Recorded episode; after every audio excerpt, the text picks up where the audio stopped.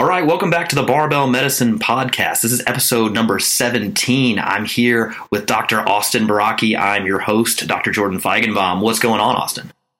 Doing great. How are you? I I am fine. Yeah, you know, it's, it's meet Well, week. I, I, yeah, it's meet week. it's That's meet week for you. Yeah, you're great.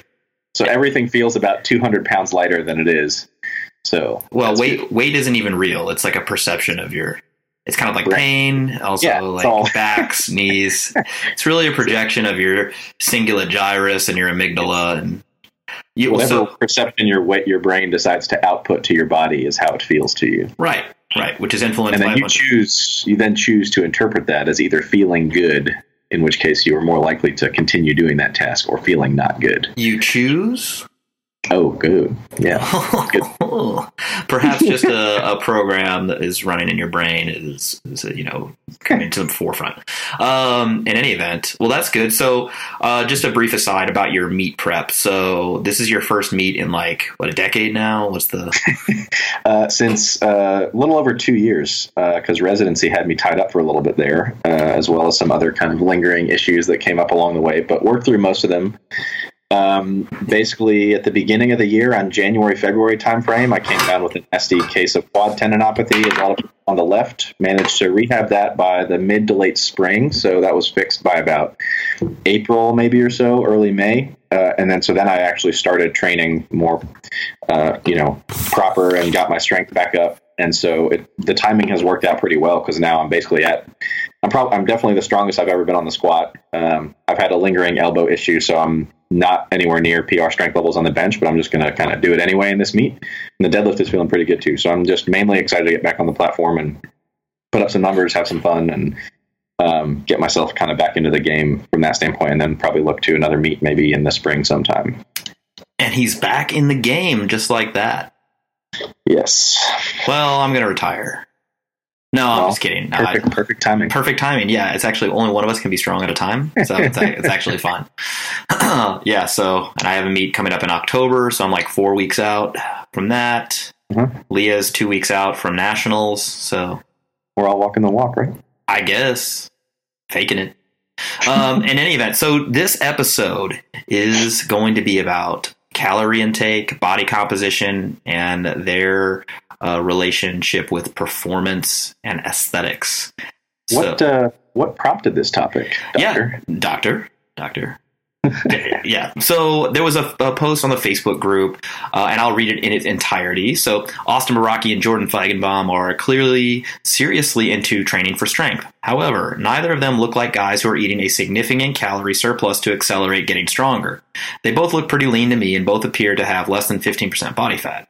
I would like to ask if they could explain one, how they are keeping the body fat off, two, what their calorie intake is in relation to their TDEE, which is total daily energy expenditure, three, reveal if they are doing any kind of conditioning and if so, what. I hope this question is okay here. I know that starting strength is all about eating all the food and not doing any conditioning, but I'm thinking beyond the linear progression, which is often discussed here.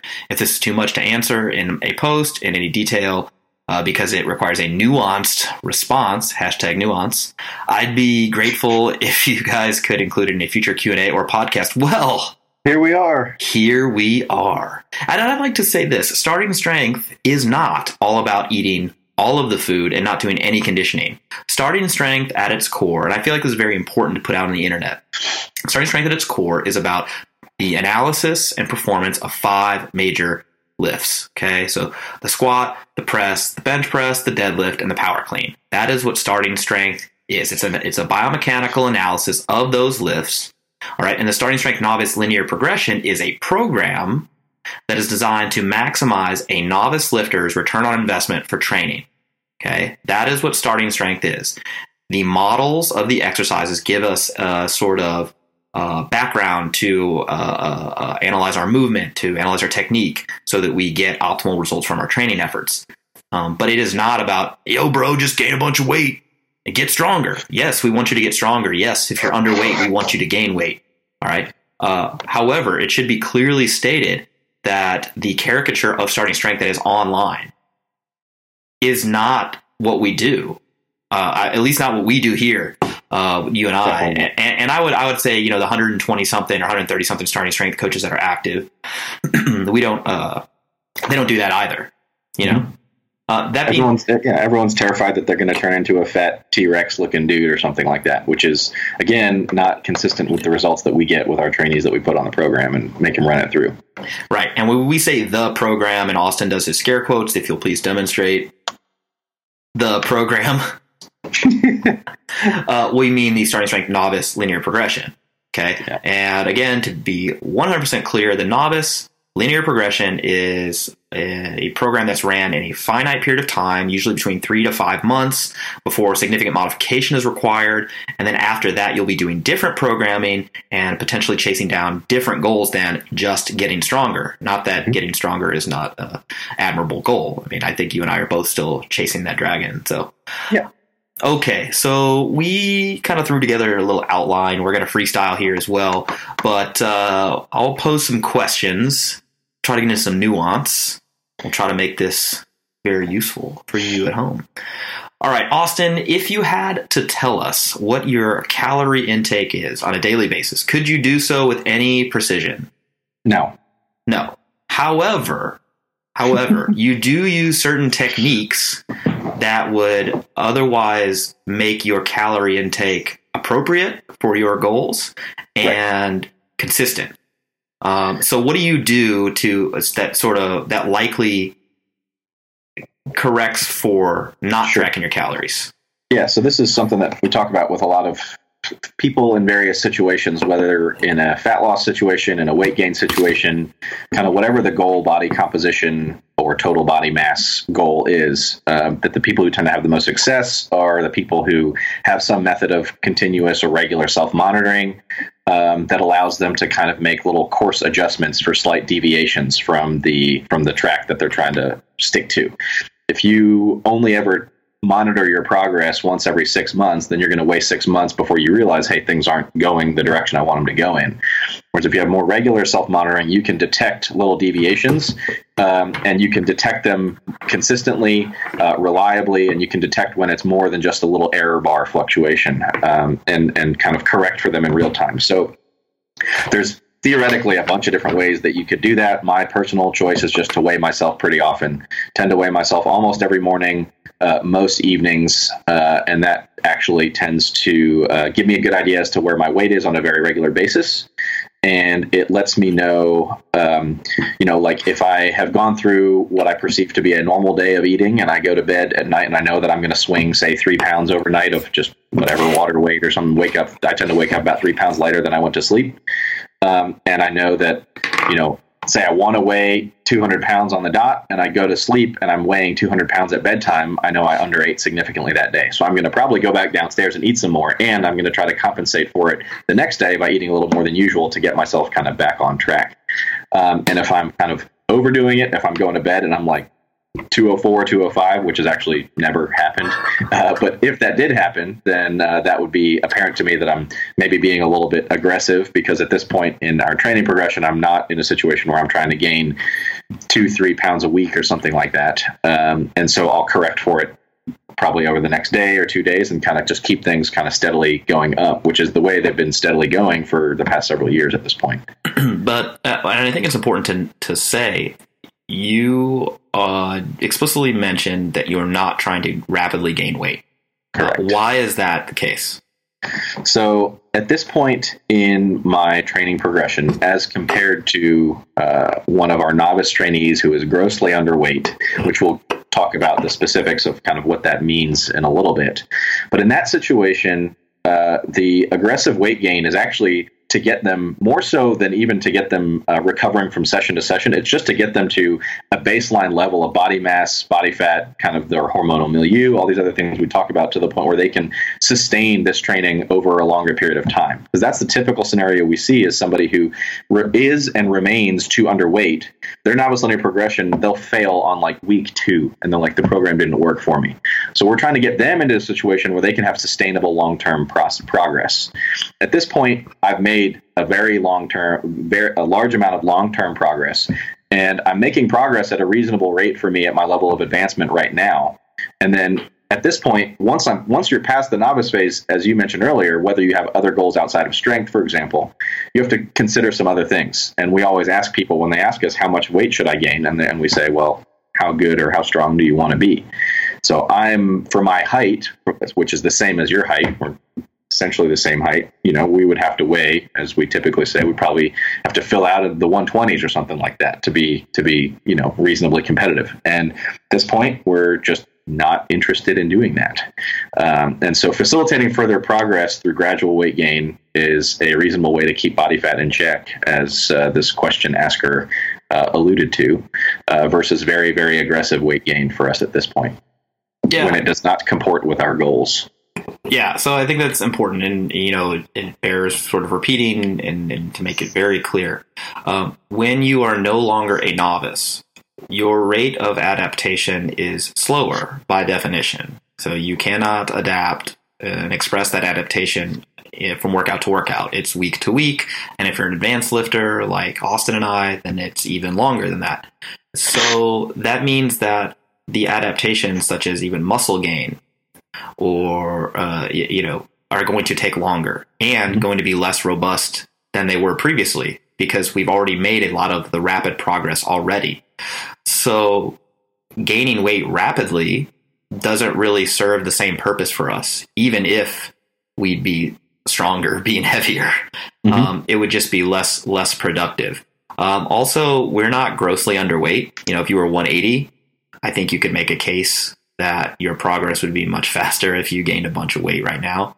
Sure. Um, the more nuanced uh, discussion would be if you said, you know what, I'm going to throw caution to the wind and I'm going to go from 200 pounds to 275, and my plan is to do that in the next three months.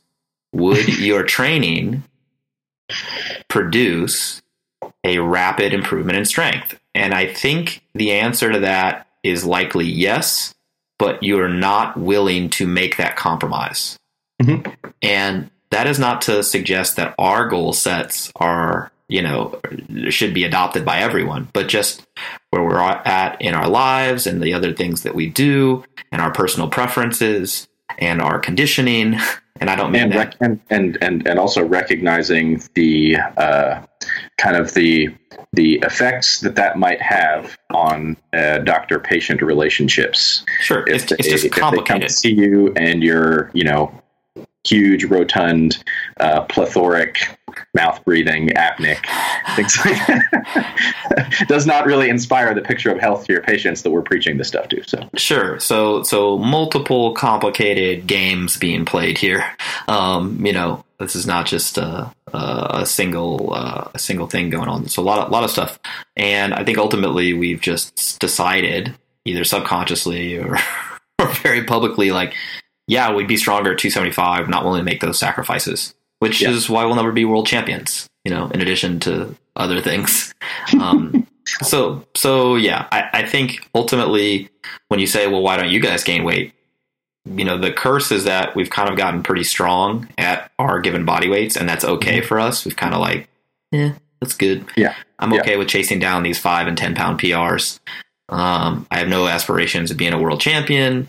I would like to fit into a larger XL, and I would like to be able to be a public sort of representation of mm-hmm. health. Um, you know, insofar as I can do that. So it's kind of like it's kind of like a lot of other training type decisions that uh, people ask us for our advice on, and sometimes the answer comes down to, uh, you know, either personal preference or it comes down to like by the time you have achieved or attained this level of performance, you'll be uh, experienced yeah, enough, be better equipped to be able to make these decisions for yourself yeah, rather yeah, than listening to some other guy. Yeah, but it, so let's let's give a TLDR for this calorie intake thing. If you are a novice and you are underweight, which the definition is going to be, you know, pretty broad as for what constitutes underweight. Uh, but but let's let's use our imagination here. For instance, if you're a male and you're somewhere between you know five seven and five ten, and you weigh significantly less than 180 190 pounds, you're underweight. It doesn't mean you're gross. You're no, you're not cachectic. Right. So, so we have to we have to differentiate, you know, between somebody calling somebody like clinically underweight versus underweight for a particular outcome. Sure. And the outcome here being the strength that we're looking for. You know, right? and, and it may be useful to give the you know, there's in obesity, there's grade one, grade two, grade three. Yeah. So you know, we could kind of pioneer this from a strength training perspective. So uh, underweight on the strength training scale. If you know, for a five foot ten male, uh, if you are ten percent uh, under 200 pounds, so you're 180 pounds, you're grade one underweight. grade, grade one Gains Gainesopenia, yeah, sure. And if you're 20%, so this means you're in that 160 range, you're grade two. Things are very serious here. You need to gain weight, please. And if you're 30% under, all right. 140 at what height? Sorry? Yeah, five foot 10. You Yeah. are grade three. This is severe gainsopenia. you, you know, you need to gain weight like yesterday, and Yeah. those three, you know, cohorts will need will have different rate of gain. So, for instance, the person who's 150 at five foot 10 may in fact gain four to five pounds per week on their hmm. novice LP for the first six weeks or so to get their body weight up to something reasonable, and then it might type, you know, go down to four pounds a week, or three pounds a week as they, you know, kind of run out their LP and they end up at 210, something Mhm. like that, you know? Um, so that's, that's what I would say. Now, conversely, if you're 5'10, 200, you're not underweight. So guess what you don't need to do during your LP? Go mad, aggressively gain weight. Yeah, and the only reason to do go mad is if that's the only way that you can maintain your weight or slowly increase your weight. Because I would say, even for a guy who's 5'10, 200 pounds, um, that they would see a significant performance benefit if they are a novice by running the novice linear progression by slowly gaining weight. And I'm talking about a pound Sure. a week. Yeah. All right. now, that probably goes out the window when somebody's 220 or heavier. So this would be grade one, you know, you know, uh, hypergainemia. Maybe. May- well, I'm just saying that there's no indication for somebody who's 220 and Right. 5 foot 10 to gain weight. If there's Yes. if somebody's 240 and 5'10, they need to probably lose weight while on the while, they're on the LP, you know, and uh, certainly if they're 240 and 5'10, then they would definitely lose weight whilst on the LP. So yeah, this is this is to be clear, talking about obviously untrained individuals who are starting the novice program, not somebody that you look at who's a 242 competitive powerlifter at 5'10 and is Sure. really strong. We're not telling them they need to lose weight. so. no, no, right, but they're not on the novice LP either, so Exactly. already out of context. And the I'm just anticipating these things. Sure, yeah, the YouTube comments are going to go crazy. So don't worry, we'll get that gain scale out to you guys. Yeah. Uh, a nice infographic for Austin because he loves infographics so much. um, you know, and then one thing that probably we should address here is female, the XX female who is, you know, because we're going to get a question. Well, what about women? You know, Yeah. and certainly just due to the demographics we see in pure strength conditioning, we there's just less data and less anecdotal or, uh, or less professional experience with this stuff. Mhm. Um, that being said, it depends on the female as far as the rate of weight gain. And I think I said this on another one of our Q and A's, potentially one of our podcasts, because I, as I kind of refine this a little bit further and further, that athletic. So we'll just call it the athletic phenotype. So Mhm. phenotype is the expression of someone's genetics, of their genotype. It's the physical manifestation of their genes and all the environmental factors that go into expressing these traits. So the athletic phenotype on the far end, where they're super athletic, super developed, a lot of lean body mass, narrow hips, broad shoulders, very robust response to training, uh, a lot of fast twitch muscle fibers, uh, uh, very good motor learning systems. They pick up things very quickly. Um, higher testosterone levels. They get more robust muscle protein synthesis response when they eat uh, protein rich meals. Okay. On the other end of the scale is the more classically feminine. You know, when we think about all the stereotypes that people are going to give us, you know, trouble about, we're talking wider hips, narrower shoulders, less lean body mass, lower testosterone, less robust response to training, um, all these things. So, depending on where a person falls on that scale, is also going to influence the recommended rate of weight gain. You know, in addition to the context of how much they actually weigh at the at that time. Yeah. So, if you have a very athletic female, she's very far on the right side. but she is very underweight, you can be more aggressive with their weight gain if you can, you know, if, if that's something that they're willing to undertake. On the other hand, you could have a very underweight female who is on that left end, the very unathletic. And that doesn't mean they're a bad person. It just means that it would be inappropriate to recommend a very aggressive weight gain because they're going to end up with a lot more body fat than lean body mass mm-hmm. per, per amount of weight gain. They will not be happy with you.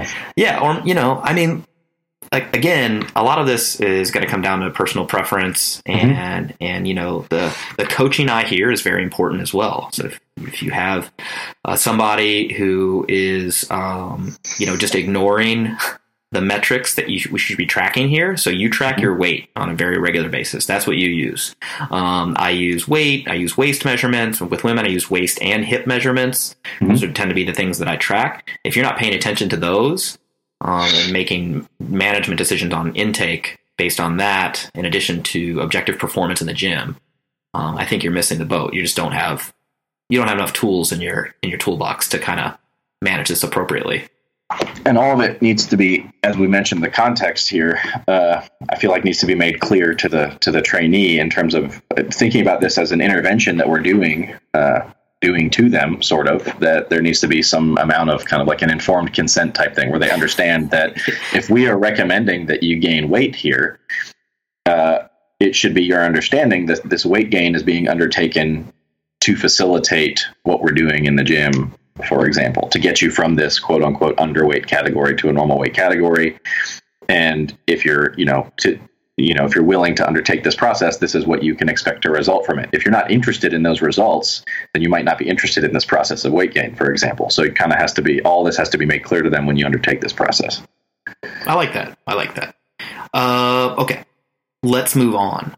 Body fat, Austin. If you had to estimate your body fat now, what uh, what are you working with over there? You never, you never take your shirt off, honey. You, you know? Uh, I don't know. Maybe, maybe right around fifteen. I don't know. That's a guess. Yeah, yeah, I would agree. Somewhere in that fifteen, you know, fourteen to seventeen ish range, and I would probably settle at fifteen, and that's fine. And I would probably say the same for me. Um, if I had to guess, uh, I think that so. First, people always ask, you know, is it worthwhile to track body fat? And I actually don't think so. And, and here's why. 99.5% of people who are tracking their body fat doing so just from an aesthetic standpoint. Mm-hmm. Okay. Mm-hmm. So, how do I look? Which is measured subjectively in the mirror really you're looking you're using pictures or you know how how you feel you look based on on that as a subjective sure. indicator of how your body fat's trending objectively you can use your waist and hip measurement if uh, if needed to see you know yeah am i gaining a bunch of weight just around my abdomen or not and adding another objective piece of information which is body fat testing which has a lot of irregularities and artifact so mm-hmm. just you know problems with the test itself in sure. addition to there being a relatively high cost for body fat analysis, um, you know, particularly for accurate ones, so DEXA or hydrostatic weighing, uh, for instance, I don't think it adds anything to the equation that's helpful. I mean, in terms, of, in terms of management, in terms planning. of management, yeah. So, so for instance, I worked with this this gal for like three years, um, and her Dex, she got, she would get Dexas uh, periodically that, that just, she wanted to do it. And so effectively when someone says, yeah, I just want to, I have access to this stuff and I just want to do it for my own, you know, motivation stuff. I'm like, okay, mm-hmm. that's fine, but I will never push it. But in any event, I'll, let me just tell you how ridiculous this is. The Dexa suggested that she lost 6% body fat and gained eight kilos of muscle mass over the course of our, over the course of our time together, which, uh, Seems unlikely, yes. so, yeah, there's error in the test, and if it doesn't ultimately change your management outside of the other information that you already have, then why are you doing it? Mm-hmm. That's my that's my takeaway. But you know, if you have free access to the stuff and it's going to keep you motivated, and it's just another piece of uh, objective information, you don't weight too heavily, and you know when you have waist and hip measurements and um, and then the subjective interpretation of your own pictures, then I think you know it's a waste.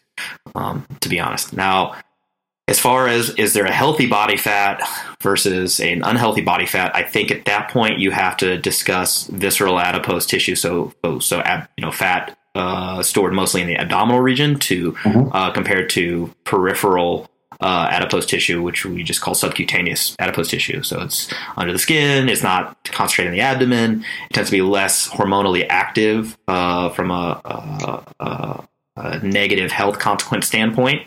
And depending on your ethnicity and uh, background, there are certain cutoff points that are well established as far as where you have increased risk of things like cardiovascular disease, diabetes, metabolic syndrome, and insulin resistance, and all that stuff.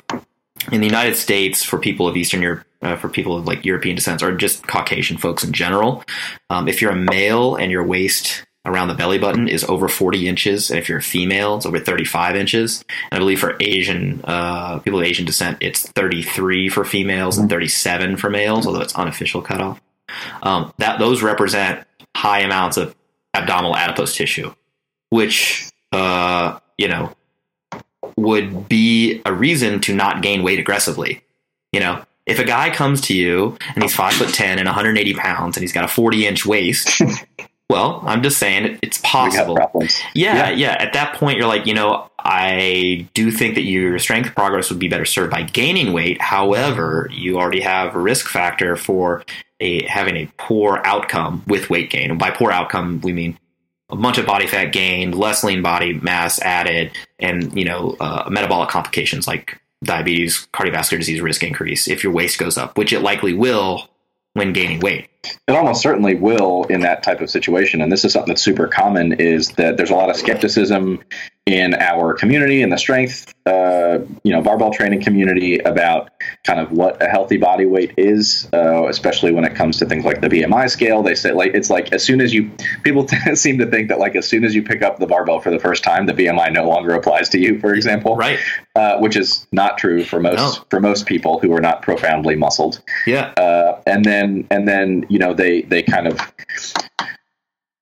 minimize the adverse health consequences of aggressive weight gain when they're already in an in an overweight uh, situation. So somebody who has a 40 inch waist, but they're starting out the novice program, they're like, I want to get my squat to 315 because 315 is my marker of health, independent of what my waist measurement is. So their waist measurement goes to 45, their lipid panel goes crazy, they have all kinds of other consequences from it, but they kind of rationalize it to themselves by saying, Oh, I train, so none of that stuff applies to me. Right. So I've had to counsel a few people against this type of situation who might, might have a horrible looking, you know, the, they, might, they might have horrible looking lipid panel. They might have a huge uh, waist measurement. They might be very obviously uh, obese, uh, have elevated amounts of visceral adipose tissue just by looking at them. And they're like, well, how much weight should I gain on my novice progression? And I'm just like, that would not be an intelligent decision. I understand your goal is to get really strong, but my goal is to get you strong and for you to not die in the process to be healthy. Right, right. And I think at that point, you know, so we do have good data that um, just resistance training in and of itself without weight loss will cause a mm-hmm. reduction of visceral adipose tissue. So abdominal fat, your waist measurement will go down even if you don't lose weight. And so in this situation, if I've got a guy comes to me with a 41 inch waist, or if I got a female comes to me with a 36 inch waist, for instance, um, I'm not going to have them gain weight, but I'm not going to have them lose weight unless there's another reason to. Uh, for instance, a fasting blood sugar of like 126 or higher, um, known diabetes, or no, Sure. their, their their lipid panel is actually really really bad, and at that point, their existing risk factors for health uh, problems outweighs their de- their their you know level of being detrained. You know, Right. so, so I know I'm going to make their, them stronger, and I know it's going to be slowed if I don't have them gain weight. It's going to be even a little slower when they lose weight. But because they've already declared themselves a sort of risky patient uh, for weight gain, I think I need to take care of that first. Um, Yeah. But if I have somebody with just a increased waist size and no other signs of like you know this deranged sort of uh, metabolic derangement, then um, I'll just have them train, maintain their weight, see their waist go down, uh, which brings up. Well, one second before Oh, the, thing, the, the thing the thing I want to get across here is that because there's going to be people who are going to say, but what about the idea of just get as strong as possible, milk every ounce that you can out of the LP, and then deal with all that stuff later? And that's kind of the counter argument to this to this that I can anticipate us getting. So what I would say to somebody something like that is that let's think about kind of what you have to do to facilitate milking every last ounce out of the novice linear progression. And in this type of situation, how overrated that is relative to the consequences that you have going on. And that's where you mentioned that uh, the high baseline risk from a health standpoint of that individual is not outweighed by, say, putting 25 more pounds on your squat by the end of your novice linear progression relative to stalling out a little sooner because you weren't as aggressive with your weight gain. We're kind of making the argument that it's okay that you might not get quite as far on your novice linear progression in the context of someone who has lots of cardiometabolic risk factors, who is just already baseline pretty unhealthy person. We're saying from our perspective, that's an okay trade off. Yep. Yep, exactly. It, the uh, the juice isn't worth the squeeze uh, to get your squat up to 365 uh, compared to 275. If at the 275 we get a reduced waist, your cholesterol panel improves, and your fasting blood sugar improves. And yeah, you know, if your goal is to be a world champion powerlifter, but you already have a 41 inch waist and your cholesterol panel's bad, and you're, you know, have an elevated fasting blood sugar, I mean, I'm going to be the one to tell you that I don't think it's going to work out for you. Um, yeah. Unless you're 75 and you're the only person in your weight class. That's a good point. yeah, I mean, I don't want to be too smug about this, but I think that's important to realize that in general, the people who are going to be world beaters, all right, from a, a strength sport perspective, do not have these health problems that they're dealing with. All right. And uh, just like they're resistant to injury, just like they respond better than normal to training, just like they, you know, have a bunch of extrinsic and intrinsic motivation that maybe not everyone yeah. else has, just like they might be in a socioeconomic class that allows them to train, you know, like, yes, sports are unfair. Lots of, lots of selection factors there for sure. Okay. Lightning round. We're going to both answer these questions. Number one, are you more of a hunter or a gatherer? I don't know what that means. Uh, I suppose I gather meat from the grocery store. uh, I would agree that I'm more of a gatherer. I think I fired a weapon a handful of times. I know that's going to disappoint all my friends and yeah. my family. I am a disgrace. I am sorry. Sorry, guys. Austin, you're a new addition to the crayon box. What color would you be and why? Oh, oh man, I'm not this creative. Shit. Austin's very left brained. yeah. I'm going to say green because I like green. I drew the duck blue because I've never seen a blue duck. Uh, I think I'm going to be plaid because I think I own copious amounts of plaid. Um, we finish this podcast and you step outside and you find a lottery ticket that ends up winning $10 million. What do you do? Um, well, I probably will. I'm trying to think if I would actually leave my job on the spot or not. Um, but soup up Sweet Home Gym, start blowing up this barbell medicine operation worldwide, prestige worldwide, prestige worldwide, prestige worldwide. so I think if I uh, came into ten million dollars, I would start my own medical school. That is an interesting idea. Yeah. Well, the barbell medicine school. So the idea well, is we lower you. We would take more people. It'd be like law school. Like everyone can get in, but then you have to work to stay in. And then uh, there would definitely be an extra training course that goes on throughout. Physical health of the actual students and employees would be a high priority. Um, there'd be formal nutrition training. There'd be a lot more psych- uh, psychology training for motivational interviewing outside of the standard patient interview. Sounds like a lot of work. yeah, well, you know, I like being busy. All right. What do you think about when you're alone in the car? Where are these questions coming from? that's not. That's not. You do not get to ask me questions. Uh, so I'm never alone, silent in the car. There's always something playing, and so in San Antonio, driving around here to work and back, it's either going to be some sort of a podcast, in which case I'm just listening to the podcast, or it's going to be some sort of radio thing, or I'm thinking like if I'm driving home from work, I'm thinking about what I'm going to do in training that day. That's usually the main things. Um, what I'm thinking about is usually what my next also text is going to be. you have to explain context. yeah. People. So whenever I text Austin, also it's mainly, uh, "Hey, here's some harebrained idea." New project. New idea. project. Yeah, to keep us really busy. we have we have time for these things. Yes. Yeah, exactly.